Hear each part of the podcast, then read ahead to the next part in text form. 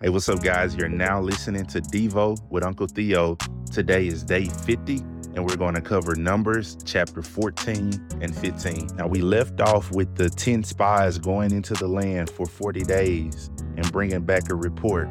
And we saw that Joshua and Caleb brought back a good report, and the other 10 brought back a bad report. And we're about to see them further rebel today. Listen, let's pick up in verse 1. Then all the congregation lifted up their voices and cried, and the people wept that night. All the sons of Israel grumbled against Moses and Aaron, and the whole congregation said to them, Would that we had died in the land of Egypt, or would that we had died in this wilderness. Why is the Lord bringing us into this land to fall by the sword? Our wives and our little ones will become plunder.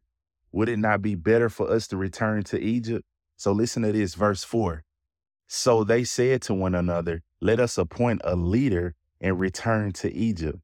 So we have to stop here and see what's happening. Not only have they turned against their constitution with his faith, not only have they not listened to their purpose, their language, and followed God's voice, they're turning on their leader. This is God's ordained leader. So they're breaking so many commands here not only are they turning on the leader, they're turning on God because God appointed this leader. And basically, what they're saying is we can't go in this land because we have our women and our children with us. Not only are we grasshoppers in their sight with our wives and children, that further adds to our disadvantage. So there is no hope for us to enter into this land.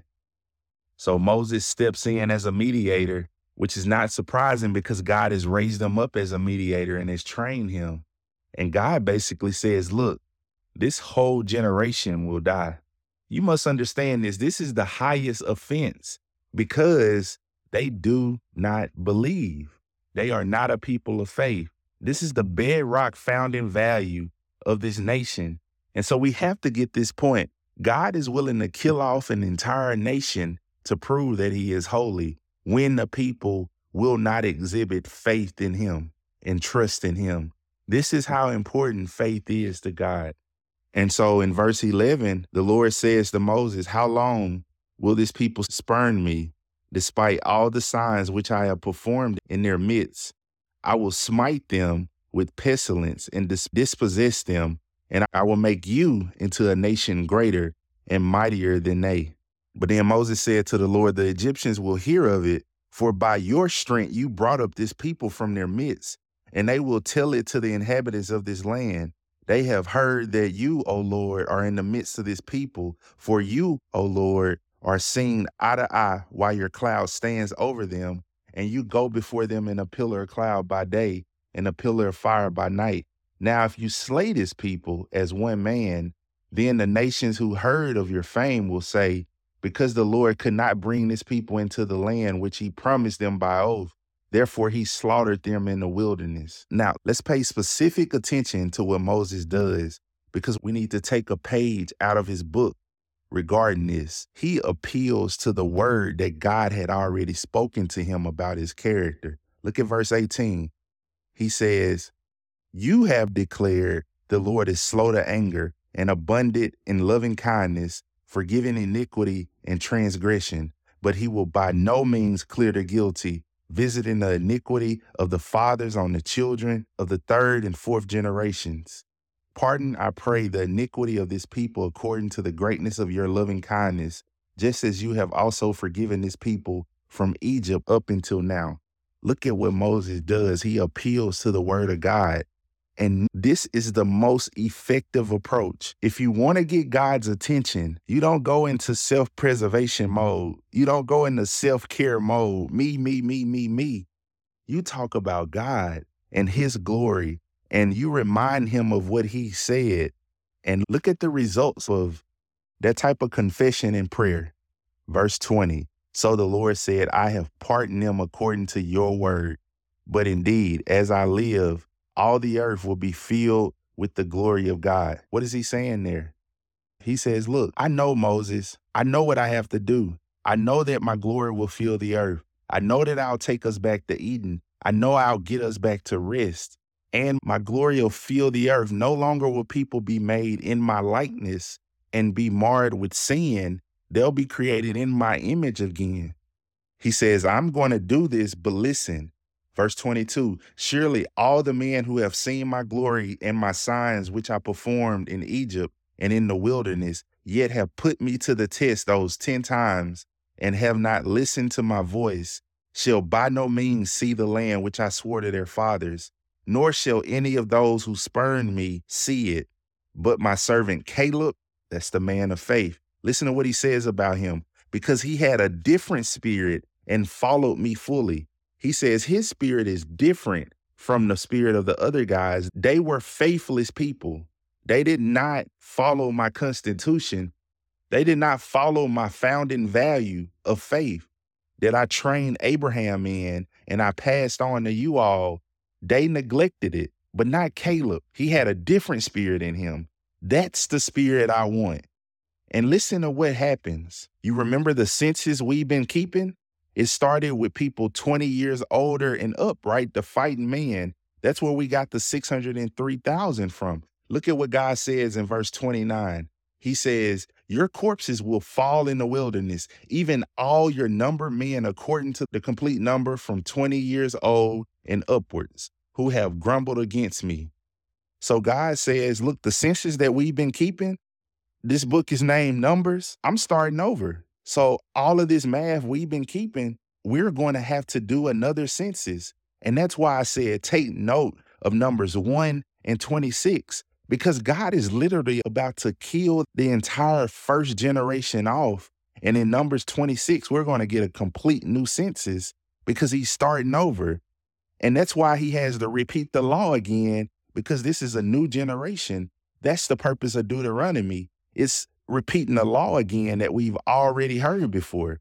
So the new generation can learn what they are to do and to obey. So Moses has to preach a sermon of the law again. And that's what happens in Deuteronomy. But look at the ironic retaliation on two parts. You remember what they said? We can't go in there because of our wives and our children. Look at what God says. Verse 31 Your children, however, whom you said will become prey, I will bring them in, and they will know the land which you have rejected. God says, Aha, you said you couldn't come in here because of your wife and your children. You'll have your words, you'll eat your words. You won't come in. But the children that you said were too weak, that couldn't come in, the excuses that you were making, those children will go in, but you won't.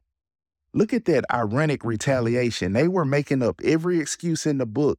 They blamed their uh, inability to go into the land on their children. And God turns it on his head and says, No, don't blame this on your children. In fact, you won't go in, but your children will. And look at what else he does. He says, verse 33 Your sons shall be shepherds for 40 years in the wilderness, and they will suffer for your unfaithfulness until your corpse lie in the wilderness, according to the number of days which you spied out the land, 40 days. For every day you shall bear your guilt a year, even 40 years, and you will know my opposition. So they're about to feel what it's like for the Lord not to back them and support them, but to have the Lord against them, opposing them in his opposition in the wilderness. And this makes for tough times. And you see what he did? They spied out for 40 days. He turns that 40 days on its head and said, You will wonder for 40 years. And so think about it. They knew how to get to the land because they just spied out the land. Many nations will send spies. We we talked about this before. In fact, when we meet Rahab and Joshua, she's going to say, Our people have sent out spies too. And we know how powerful your God is. God says everybody will die off except Joshua and Caleb. They will enter. And I want us to notice how we talked about that the child will not pay for the sins of their father, but the child very well may suffer for the sins of the father. And I think about my wife when she worked for DHS, CPS for Child Protective Services, and she would have to go in when there would be a big drug bust and there would be a father who was selling drugs out of his house with his child in their lap. And so you don't think about this, but the police and the SWAT team come in to get the guy as the criminal, but CPS has to come get the child. And she has to place that child who's crying all the way in the car because he's in the car with a stranger that he didn't know and place them with the nearest kin. And that child has to grow up without a father. Those effects are devastating. So you may not be punished for the sins of your father, but you very well will suffer because of them. We have to take training the next generation seriously because the effects are tragic. I live and grew up in the city of Jackson. I grew up in South Jackson. When I first moved in South Jackson, was a different place. And I got to see both sides of it.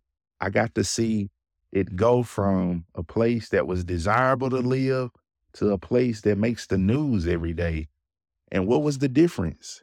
It's this right here children suffering for the sins of the father. You have broken families moving in whom who all they know is sin and they train that to the next generation and all it does is exacerbates to the point where you have a generation that's unconscionable and they're willing to do anything. It's animalistic. It's dog eat dog. And the only thing that changes that now is a miracle. But back to our text we don't stop here. Israel doubles down. Guess what they say? They say in verse 39, when Moses spoke these words to all of the sons of Israel, the people mourned greatly. But in the morning, I guess they slept on this and came up with this idea. They said, however, they rose up early and went to the ridge of the hill country, saying, Here we are. We have indeed sinned, but we will go up to the place Lord has which the Lord has promised. So they're saying, Hey, we repent. I'm sorry, but we're gonna go take this land. I don't care what God says. And you get another example of people trying to obtain the will of God on their own terms. And this type of re- religiosity does not work. And see, these people could have used very spiritual language. No, God said we were going to take the land. We repented. He forgives us. We're going to take the land. But look at what happens. It says, Moses did not go with them, neither did the ark of the covenant with the Lord go with them. That's verse 44. And it says that when they went into the city, the Amalekites and the Canaanites who lived in the hill country came and struck them and beat them down. This is what not doing it God's way gets you. So many lessons there. Now let's move into chapter 15, verse 1. It says, Now the Lord spoke to Moses, saying, Speak to the sons of Israel and say to them, Listen to this. When you enter the land where you are to live, which I am giving you, when you see that? When, not if. God is a bold God.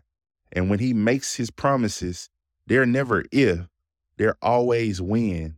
And that's why Caleb had a different spirit, because Caleb didn't believe if either. He believed when.